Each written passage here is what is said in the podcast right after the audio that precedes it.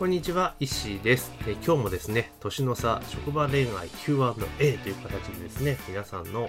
恋愛に関する、職場恋愛に関する、年の差恋愛に関するお悩みに答えていきたいというふうに思っております。で、えー、ご相談内容とか、えー、質問事項、相談事項に関しては、えー、専用の LINE アットで受け付けております。えー、LINE アットの ID は、アットマーク NPV6665G、アットマーク NPV6665G になりますので、そちらを検索していただいて、メッセージを送っていただければというふうに思っております。ではですね、今日の相談内容なんですけども、今日はですね、女性の方からいただいております。えー、同じ職場に好きな人がいます。人づてに聞いたのですが、その方は社内恋愛に対してあまり良いように思っていないそうです。私はずっとその方が本当に好きなのですが、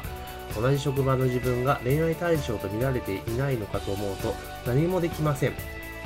このような場合って移動するまで待ったり辞めたりするか、その人を諦めるしかないのでしょうか。ちなみに仕事後に食事に行ったことは数回あります。でもプライベートでは会ったことないですし、誘うこともできません。という形で、女性の方からのお悩みですね。で、職場に好きな方がいて、まあ、その方が、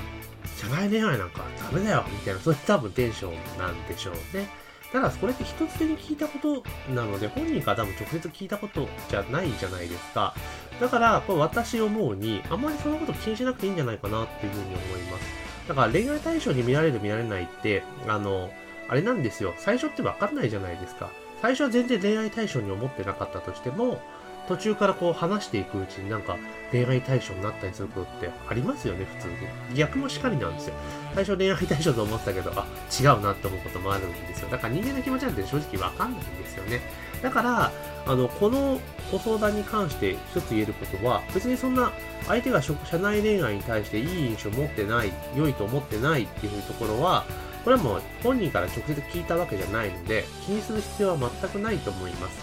全くないと思います。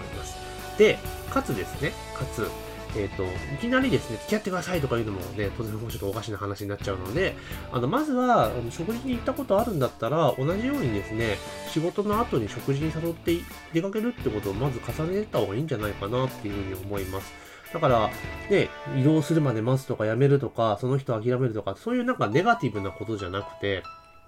逆に言うと、あの、もう食事とか一回行ってるんであれば、まずは仕事の終わった後に、まあちょいちょいご飯食べ行ったり飲み行ったりとかするってことをまず続けていくと。で、その中で多分距離がどんどん近くなっていくと思うんですよ。ちょいちょいご飯とか食べてとかしてたらいいんで、いろんなこと話すじゃないですか。で、話していく中で、あの、お互いやっぱりね、自分のなんて言うんだろう。気持ちを、気持ちっていうか考えとかお互いの本心の部分を開示していったら、どんどんどん相手って結構ね、気になってくると思うんですよ。こんないろんなこと話してくれるんだ、みたいなことになったら。だったら、仮にもしくは万が一その人は社内恋愛に対してって言ってた、言ってたって、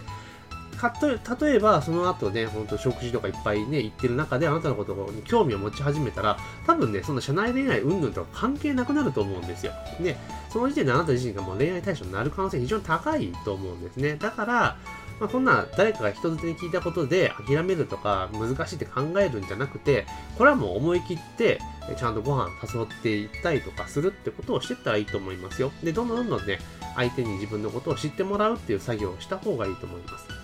間違いなくね。で、そうしていくうちに、あなた自身もその方の、男性の方ね、のことをよく知ることができるし、相手もあなたのことを知ってくれるようになると思うんですよ。で、そうなっていく中でお互いがやっぱり気になって惹かれていったら、当然そのまま自然に流れていくと思うんですよ。ね、関係深まっていくと思うんですよ。でもそうじゃないんだったら当然そういう風にはならないと思うんですね。ただ、今の段階で言うならば、まあ悩んでいるよりも、もう、あの、そんな、相手が社内恋愛に関してえなんかいいふうに思ってないとかそんなん気にしないで、まあ、とにかく今まで通り仕事後に食事に行ったりとか、まあ、飲みに行ったりとかするっていうことをしてったらいいんじゃないかなと思います。多分、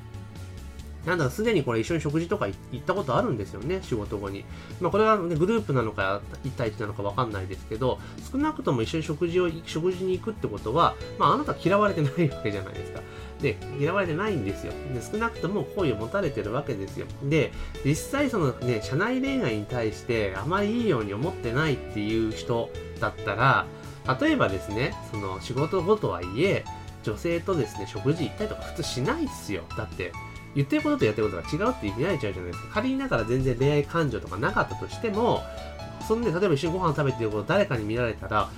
絶対噂が立つじゃないですかってことなんですよ。だから、多分これね、社内恋愛に対してあまりいいように思ってないっていうのは、なんかの表紙で出てきたことであって、その人は真からそう思ってるとは、私は限らないと思いますよ。だから、もう普通に食事に誘って、あの、いろんなお話を聞いて、まあ、飲み行ったりとかするってことをしてったらいいんじゃないですか。で、一番なんか、誘いやすいんだったら、ね、誘いなんかちょっと相談があるんですよとか言って、あの、なんか別のプライベートなことの相談乗ってもらうとかでもいいですし、まあ、ね、誘い出すネタなんかな、いくらでもあると思うんですよ。で、ある程度の年齢の男性だったら、まあ、30代ぐらいの前後の男性だったら、多分女性から誘われて気分悪いことはまずないですから、まずないって。だかご飯食べ行きましょうよって、えもう行った経験がある以上は、多分誘えば絶対来てくれると思うので、まずは食事に誘ってですね、あの、コミュニケーションを深めていって、相手に自分のことを知ってもらうところやった方がいいですよ。で、それで、えー、本当にその人は社内恋愛ってダメなのかっていうふうにね、思ってるかどうかも確認できますし、で、聞いたらいいんですよ、冗談っぽく。え、この社内恋愛ってどう思いますか？とか、聞いてみてもいいんじゃないかなと思いますよ。私はありだと思うんですけどね、みたいな感じで振り込んでったら、多分ノーとは言わないと思いますんで、まあ、そんな感じでですね、あの、あんまりネガティブに捉えずにね、あのどんどんどんどん自分の耳で聞いたことはね、本人から聞いたことだったらちょっと考えなきゃいけないですけど、人づてに聞いてるわけですから、全然そんなことはないと思いますよ。だから、あの、不安に思う前に、アクション、アクション、行動、行動っていう形で動かれた方がいいかなというふうに思っております。というわけでですね、今日は女性の方で職場で好きな人がいますと。